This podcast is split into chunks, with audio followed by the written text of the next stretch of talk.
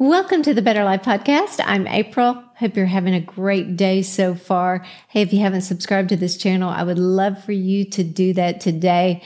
And if you don't know about our Better Life Nite coming on March the 3rd, 2023, in just a few weeks, I would love to have you be a part. You can go to aprilsimons.com, find out all of the information that you'll need. Groups of 10 or more will get a discount coming in. We'll have a special pre-service VIP with my mom and sister there, um, an intimate time together. So anyway, March the 3rd, mark your calendars. Would love to see you there.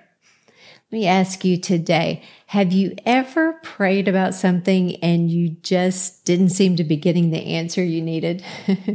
or maybe no answer at all?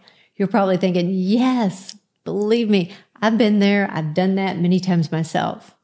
In fact, it reminds me of something that happened a while back. I mean, when my kids were so much younger, I had lost a diamond ring and I had looked everywhere for that ring. I mean, it just disappeared. One time it was, one day it was in my jewelry. The next day it was gone. I'm pretty good at finding things. You know, I'm a mom. I can find things. I didn't find it anywhere. I traced my tracks, didn't find it. I prayed and prayed and prayed. Nothing, y'all. Needless to say, I was pretty devastated. After about eight months, we were at my son's little league baseball game. One of my daughters was playing beside the bleachers. In one hand, she had a baby doll, and in the other hand, she had her purse. And she rarely went anywhere without both of these items. She was definitely a girly girl.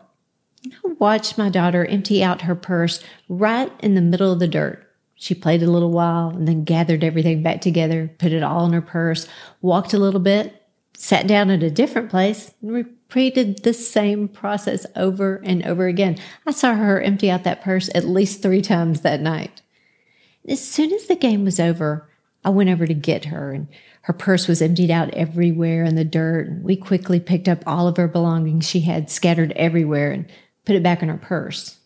Just when I thought we had gotten it all, I noticed something. I thought it was trash, a gum wrapper. But as I wiped away the dirt, I discovered it definitely wasn't trash. It was my diamond ring there in the middle of the dirt. I couldn't believe it. Come to find out, she had put it in her purse and carried it around for eight months. she had emptied out that purse so many times over the course of those months. And yet one thing stayed constant and didn't ever get lost. It was my diamond ring. Who would have ever thought right there in the midst of the dirt on a baseball field, barely able to be seen, was my miracle. I mean, come on. I wasn't looking for it. I wasn't even thinking about it. Honestly, I had given up on ever finding my ring. I felt like I had worn out God with my prayers, and what I thought was actually over wasn't. What I thought was forever gone was just buried under some mess. But that didn't stop the miracle for showing up in my life. And the truth is, I didn't find it. It found me. You know, I wonder how many times do we give up right before our miracle happens? How many times do we get frustrated because we see no progress? How often do we give up on God because we think He doesn't care about what's important to us? And how much do we spend our days worrying about things that we once put in God's hands? There's a story in the Bible about Naaman, who was a commander of an army. He was highly regarded, highly respected, but he had leprosy. And Naaman had gone with his horses and chariots and went to the prophet Elisha's house. And he was hoping to get a word from the Lord, you know, to be healed instantly. And instead, Elisha sent his servant down and said, Go dip in the Jordan River seven times, and your skin will be restored and you will be healed. Well, Naaman was kind of a big deal.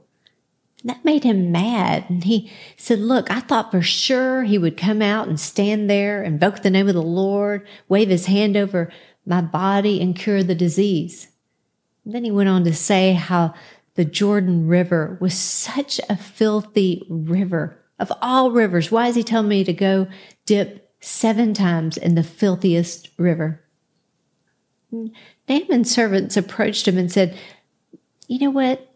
If the prophet had told you to do some difficult task, wouldn't you have been willing to do it? It seems you should be happy that he simply said, Wash and you will be healed. they knocked some sense into him. So Naaman went down and dipped in the Jordan River seven times, just as the prophet instructed, and his skin became as smooth as a young child's. Now, I'll tell you that story because I want you to see that Naaman had preconceived ideas in his head how he would be cured of his leprosy, how his miracle would come. And because he didn't get it the way that he thought it should be delivered to him, he became offended. First, you don't even come out. You send out your measly messenger to tell me to dip not once, but seven times in the filthiest river there is. He got mad. He wanted, he wanted the prophet to come out and just speak the name of the Lord and be healed.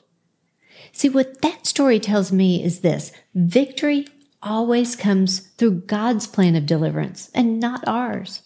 My dad used to say, God is wiser and smarter than I am. God didn't do it the way Naaman thought it should be done. And he almost missed his miracle because of his pride.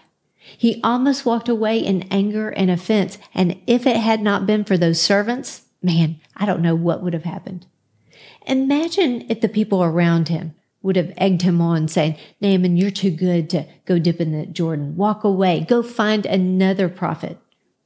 Thank God for Naaman's servants. They told him what he needed to hear. It was simple, yet profound, and it brought him to the place he needed to be.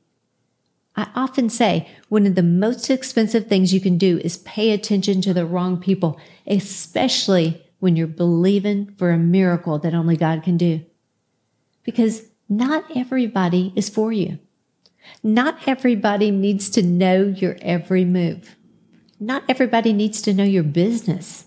Sometimes we just got to stay quiet about what we're believing God for. We got to stay quiet about those prayers that we're believing that only God can bring to pass. Not everyone will understand what you're believing God for. You have to be wise, be protective, keep believing. Let me give you some good facts. God really does care about you and what you're facing. He hasn't gone on vacation. He hasn't forgotten about you. The Bible says the very day we pray, the tide of the battle is turning. You may think it's over, but God is just getting started. You are stronger than what you're going through. So don't give up just because it's tough. Don't quit just because things might be getting worse. Let me assure you, God hears and He answers prayers. God is for you, so don't be against you. Don't allow the process to discourage you. Don't allow the bad news and setbacks to put you into a tailspin. Don't allow what you see to cause you to forget what God has already said. Keep looking in faith. In other words, don't focus on the problem, focus on the promise. Find those promises in the Word of God. Keep believing for those kids. Keep trusting God to do a miracle in your marriage. Keep waiting for the spouse that God has for you. Keep believing for a miracle in your health and your finances. Keep standing on what God has declared over your life. You do what you can do, and then you just watch. God will do what He's going to do. If He said it, He will do it. If He spoke it, it will come to pass. No matter what you're believing for, Trust that God will bring it to pass. Take it from me, a little dirt isn't going to keep your miracle away. At just the right time, God will make it happen.